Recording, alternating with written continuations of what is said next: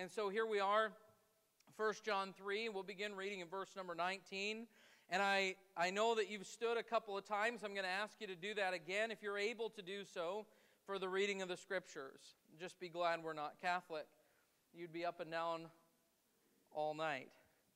Uh, actually, have, is anyone here uh, from a Catholic background or you've, you've, been in churches like that? I'm right, aren't I? Uh, we don't sit and stand as much as they do. And uh, actually, Orthodox, Eastern Orthodox, don't believe you should sit in church. And so they have, they stand and they have kneelers. And so they're kind of up and down from their knees to their feet. That's so you've got it easy. We cushy Baptists here, all right? Uh, but we're going to stand and read beginning in verse number 19 of 1 John 3. It says, And hereby we know that we are of the truth and shall assure our hearts before him. For if our heart condemn us, God is greater than our heart. Amen. That's a wonderful truth. And knoweth all things. Beloved, if our heart condemn us not, then we have confidence toward God. And whatsoever we ask, we receive of him, because we keep his commandments and do those things that are pleasing in his sight. And this is his commandment that we should believe on the name of his Son, Jesus Christ, and love one another as he gave us commandment. And he that keepeth his commandments dwelleth in him, and he in him. And hereby we know that he abideth in us by the Spirit which he hath given us. Let's pray. Heavenly Father, tonight as we open your word, as always, we need help from the Holy Spirit to open our eyes and to, to enlighten us and give us understanding. Lord, it's, it's one thing to grasp the concept of what the book is saying, but it's another thing to receive the truth into our lives, and we need your spirit for that. Uh, the natural man can't receive the things of the Spirit of God. But Lord, we have your Spirit. We have the mind of Christ. Would you help us tonight to understand your word in that way? And I pray that if there be anyone here that is just struggling with doubts of salvation, that tonight they would come to understand the truth about themselves according to your word. And Lord, that that by that, if they are lost, that they would get saved. If they are saved, that they would rest in the assurance and the confidence of knowing you. Lord, just work among us, we pray, and, and help us to remember the truths that are presented here tonight. We ask this now in Jesus' name. Amen. You can be seated.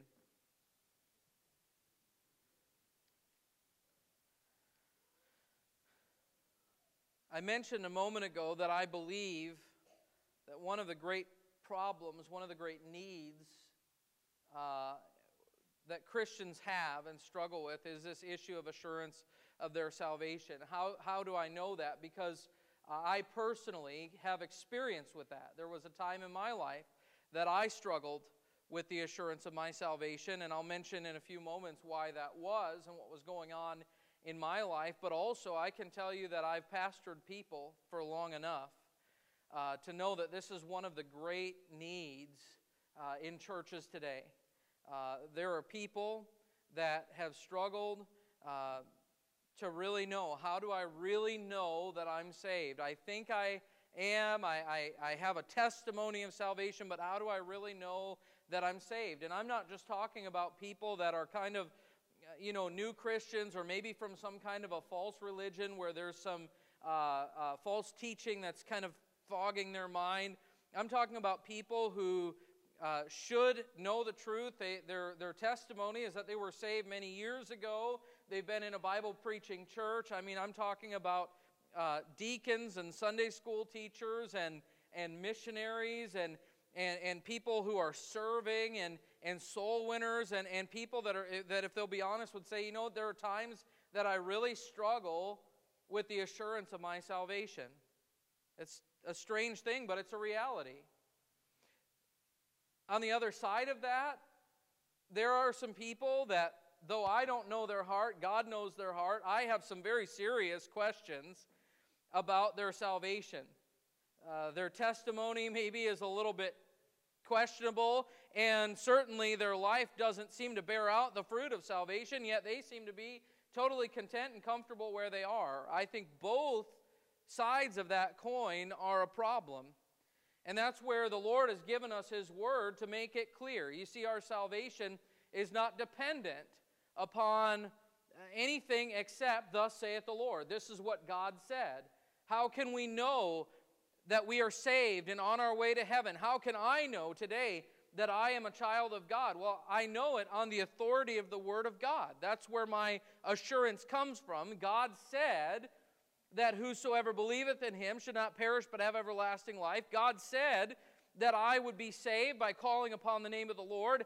God uh, changed me, and according to his word, that's evidence and fruit of salvation in my life. And it all anchors back to the word of God. He's given us his word, and therein lies the truth about where we stand. And so tonight, as we look at this passage of Scripture, I want to point out to you in verse number 19, there's a consciousness that we are to consider here. A consciousness. In verse number 19, he says, And hereby we know that we are of the truth and shall assure our hearts before him. Now, I want you to notice those words, hereby we know. He doesn't say, hereby we think, that we are of the truth. Hereby we feel we are of the truth. He's talking about a knowledge that we have, a confidence that we can have that is rooted in knowledge. This is an objective truth. I know that I am of the truth. I know that I am a child of God. Hereby do we know. Well, what's he talking about? What is the hereby? Well, the previous uh, two chapters, really, and, and all of, of chapter 3 has dealt with, as we mentioned this morning, uh, the evidence of God's work in our lives. Our lifestyle that has changed, it's different because of Christ, and the love that we have that is only a result of the work of Christ in our hearts and flowing through us. And so, hereby do we know. How do we really know that we're saved? What he's talking about in connecting these thoughts is that it is by the working of God in us that we can have this confidence. This isn't just some uh, random thing that's thrown out there. Just, just believe and cling to it. You know, just hope so. Convince yourself. That's not what he's saying. We know because there is evidence. The evidence is in the work of God in our lives. Now, I want, I want you to be aware that this is not connected to a feeling. Hereby we do know that we are of the truth. I think this is very important. It's important because we have a tendency sometimes to base uh, our beliefs on what we feel rather than what we know. But what matters tonight is really not what you feel, it's what you know. This is objective. And I want to ask you can you point to God's work in your life? Can you look within and, and look back on your life and, and show that God has been at work? Remember, this book, and particularly this letter, the, the book of First John, is all about that. It's a, a litmus test. Here is the fruit of a child of God. Here is the evidence of those who are not of the truth, but are, who are children of the devil. And there's a comparison, there's a contrast there. And so it's kind of like a mirror that reveals to us where we really are. I want to say to you as well that this was something that the Lord used in my life. I mentioned a moment ago that I would share with you what was going on when I was doubting my salvation. For those of you who don't know, I was raised in a Christian home and I was going to church from the time I was just a little baby. I, I knew the gospel before I could understand the gospel. You know what I mean by that? If you would have asked me, how does a person get saved? Long before I really recognized my need for Christ, I understood, I knew what the right answers were. And then there came a point in my life as a young boy that I came to understand my sinfulness, my separation from God, my need for Christ. And at the time, I thought that I was saved because I had you know, understood these things. I'd probably prayed a prayer hundreds of times, you know, asking Jesus to save me. But there, there was an awareness that, that I came to as a young boy that I was lost and on my way to hell, that I needed Jesus, and I turned to him and placed my faith in him, and I was born again. And it was about a year later that uh, I ended up getting baptized, and that was because my parents and my pastor really wanted to make sure that I understood and, and, and that I wasn't just jumping into something without having the full understanding. And, and they wanted to be confident that I had really gotten what I said I had gotten. And I appreciate uh, parents and a pastor who were concerned uh, about making sure that I was really saved and that I knew what I was getting into, if I could put it that way. I got baptized. Shortly after I got baptized, I was sitting in church on a Sunday night and we had a missionary in, a missionary that was going to Chile. I don't remember his name, I don't remember what he preached, but I remember sitting there and listening to him say something to the effect of, If God called you to go to Chile, would you go? And, and as a, I don't know, seven year old boy sitting there in the pew, it, it was as if God said to me, Would you go? And I just remember right there in my pew, I, I said to the Lord, I don't know if I verbalized it, but I clearly said to the Lord, I will go. Man, when the invitation started that night, I hit the altar and I cried out to God. I said, Lord, if you want to use my life, if you've put a calling on my life, I'm yours. You do with me whatever you want to do. And from that point forward, I lived under the understanding that God had called me to preach the gospel. I, I knew that. I lived in that reality. But because I was raised in a Christian home and knew a lot about the Bible, I kind of really depended on that more than a, a, daily walk with the Lord, and I really never established a close walk with the Lord. It came to a point in my early teen years that I started to get friends in the world, started working in the world, and, and I became curious about the things of the world and just kind of started living for myself, living for the things of the world, still going to church, looking like a good Christian kid to everyone that I thought should think I was a good Christian kid. But, but pretty much my life to anyone else would have looked like an unbeliever. I mean, I was just all about me, I was all about the things of the world. And always had that idea, that mentality that one day, because of God's calling on my life, I'm going to finish high school, I'm going to get right with God and go off to Bible college and and uh, then I'll serve the Lord. And I've told you before that what happened was I finished high school and, and, I, and I fulfilled half of that commitment. I went off to Bible college and I started serving. But I missed that step in between where you get right with God. and I started doing outwardly all these things more than I'd ever done. I was preaching uh, constantly. I was running bus routes. I was taking classes. I was studying the Bible. I was, I was involved in all kinds of areas of service, and yet I was getting farther and farther and farther away from God in my heart because I wasn't walking with Him.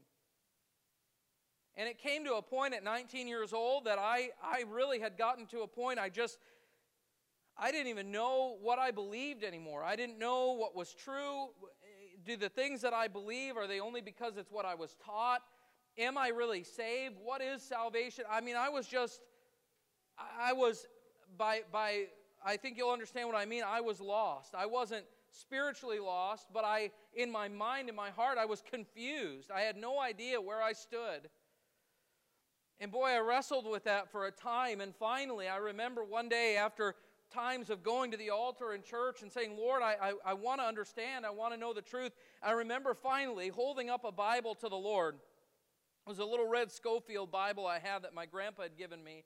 I, I was praying to the Lord and I held it up before him and I said, Lord, I'm going to start reading this book from cover to cover for the first time in my life, really seeking you. I want to know you. And I want you to reveal yourself to me. And, and whatever you show me, I will do. If I am lost and I need to be saved, I'll get saved. If, if I'm in a false religion and I need to believe something else, I'll do that, but I just want to know you. I just want to know the truth. And I began to seek the Lord. Now, at that time, I really believe what's probably going to happen is that through this journey of seeking the Lord, He's going to show me I'm not saved and I'm going to need to get saved. Because that was all the testimonies that I had heard. You know what, be, what began to happen as I started reading the scriptures and studying the scriptures? I began to find confidence in my salvation because I was, I, it was like as I was looking into the Word of God, the Lord was giving me memories of times. From that moment of time where I received Christ as my Savior, moments of time where He was at work in my life, where I would, where I would sit in church and, and even being far from God, where He would speak to me about something and I, I He would convict me of my sin and and where he brought chastening into my life and, and, and where he was drawing me and working in me. And you know what began to happen is the Lord actually used that to start bringing confidence and assurance of my salvation once again. You see, the reason I was doubting, the reason that I was not confident in where I stood is because I was not walking with him. And so my heart was confused, but the Lord used this in my life, the, to, to his word to illuminate me and show me no, you do have the Spirit of God in you. I have been working in your life. There was a change that took place. Even though you've been walking in the flesh, you are still not the same person. You are a new creature. And, and I've been working for that in your life. Hebrews 12 talks about the chastening of the Lord, and, and, and he says there that, that the Lord loves uh, or chastens those whom he loves, and he corrects every son whom he receives.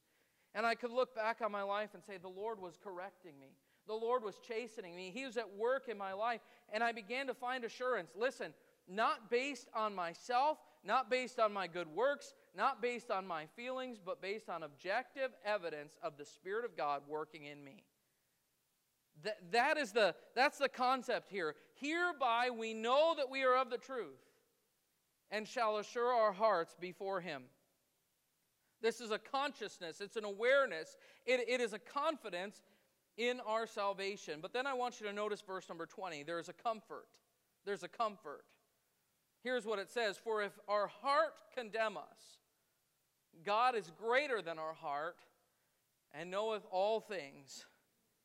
You see, as I said a moment ago, our, our assurance of our salvation is not uh, based upon a feeling.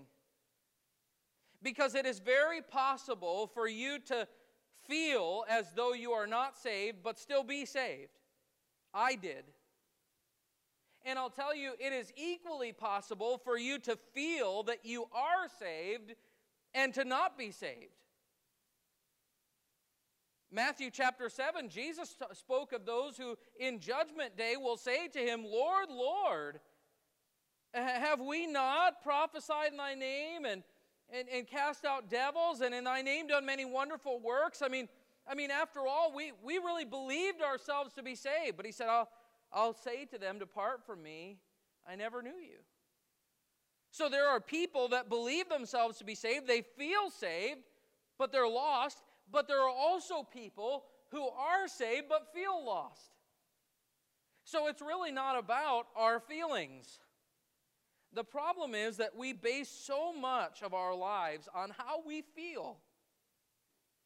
I don't know if you've noticed this, but I've noticed, and, and I really don't try to nitpick, nitpick people's words, but sometimes things just stand out to me a little bit.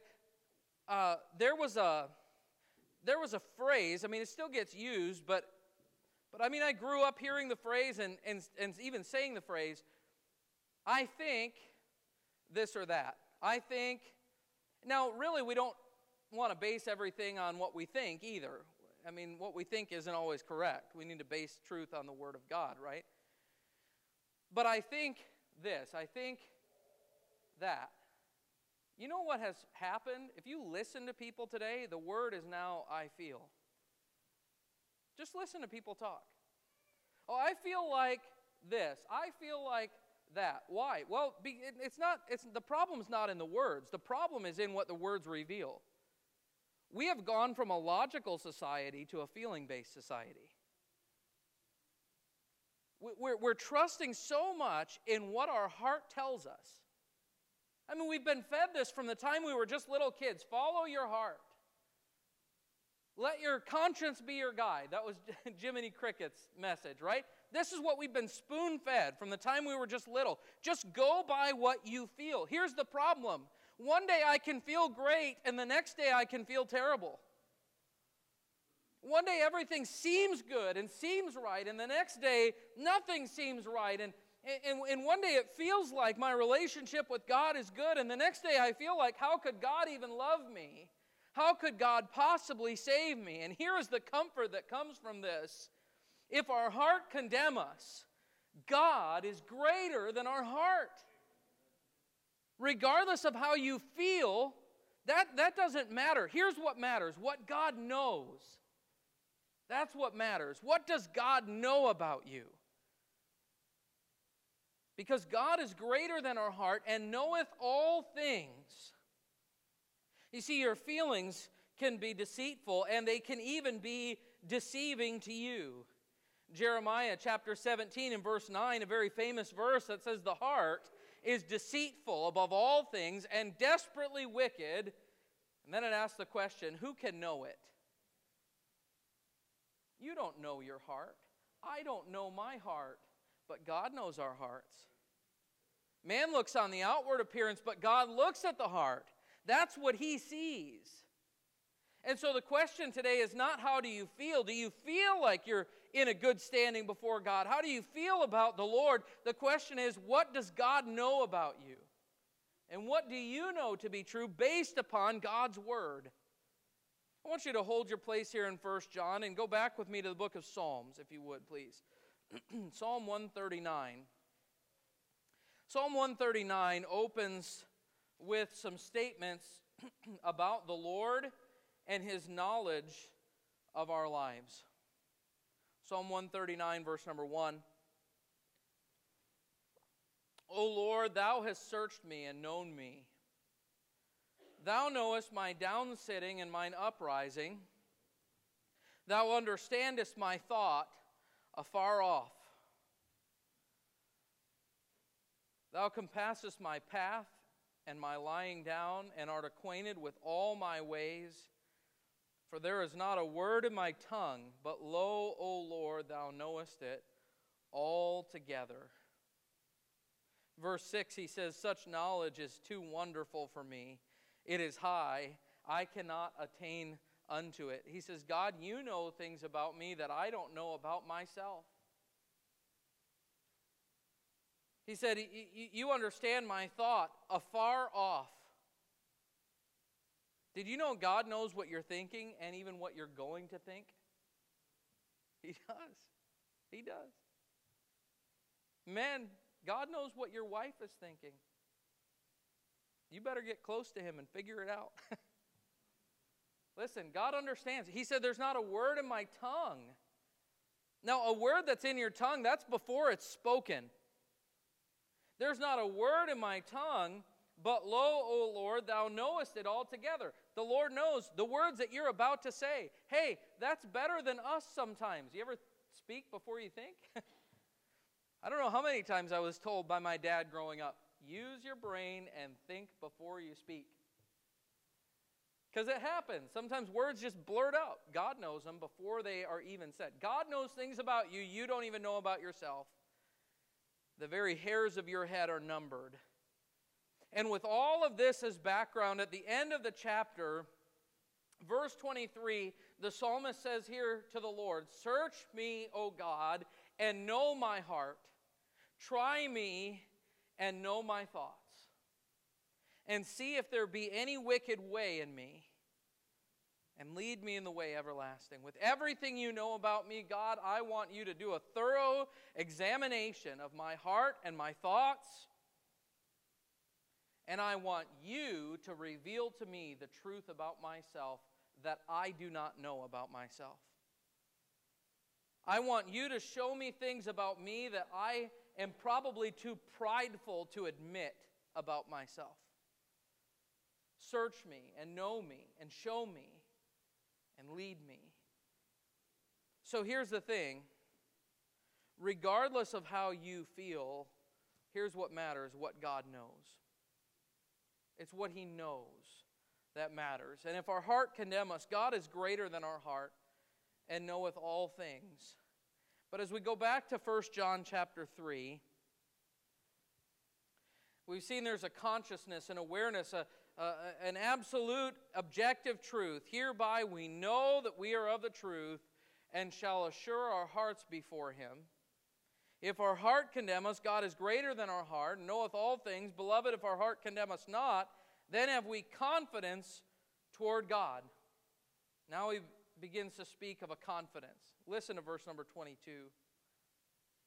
And whatsoever we ask, we receive of him, because we keep his commandments and do those things that are pleasing in his sight. And this is the commandment that we should believe on the name of his Son, Jesus Christ, and love one another as he gave us commandment. And he that keepeth his commandments dwelleth in him, and he in him. And hereby we know that he abideth in us by the Spirit which he hath given us. So here's the confidence. All right, let's kind of interpret that a little bit. Here's what he's saying this confidence that we have in him even results in a confident prayer life. Whatsoever we ask, we receive of him. Why? Because we keep his commandments.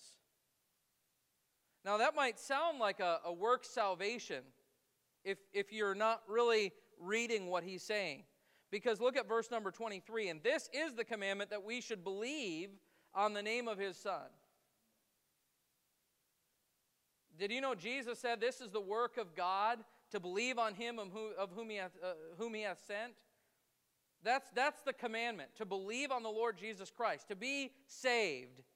And then what does that result in? Well, it results in loving one another as he gave us commandment.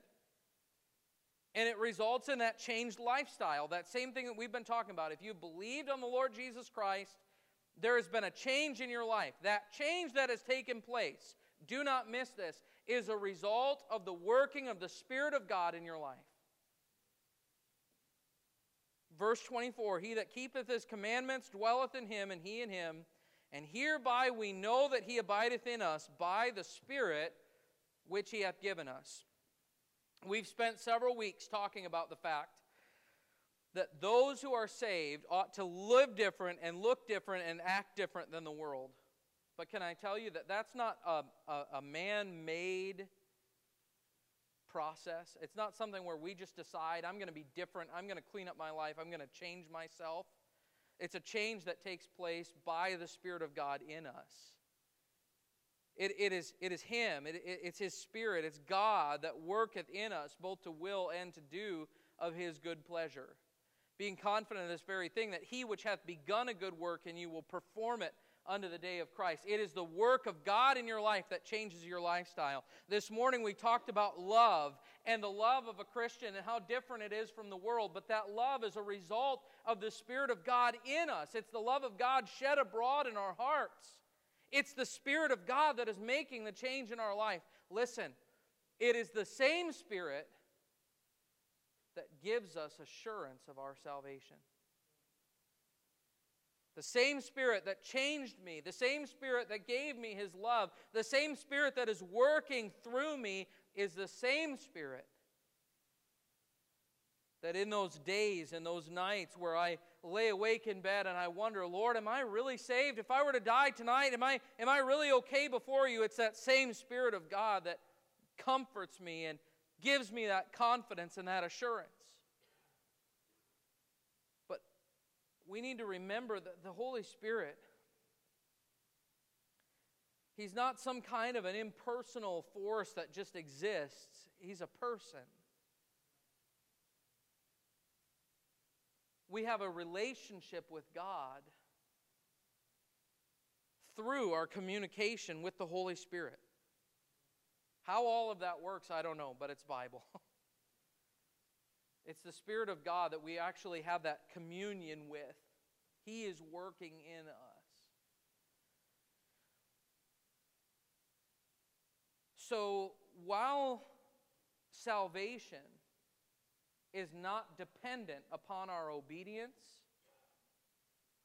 there is a sense in which assurance of our salvation is dependent upon our obedience. Let me say that again. Your salvation does not depend on your obedience to God's commandments. Your salvation depends on one thing Jesus Christ. He that hath the Son hath life, he that hath not the Son of God hath not life. But the assurance, the confidence that you have in your relationship with Him only comes from the Holy Spirit of God. And if you are not in fellowship with Him, if you're not walking step by step with Him, where is your assurance coming from?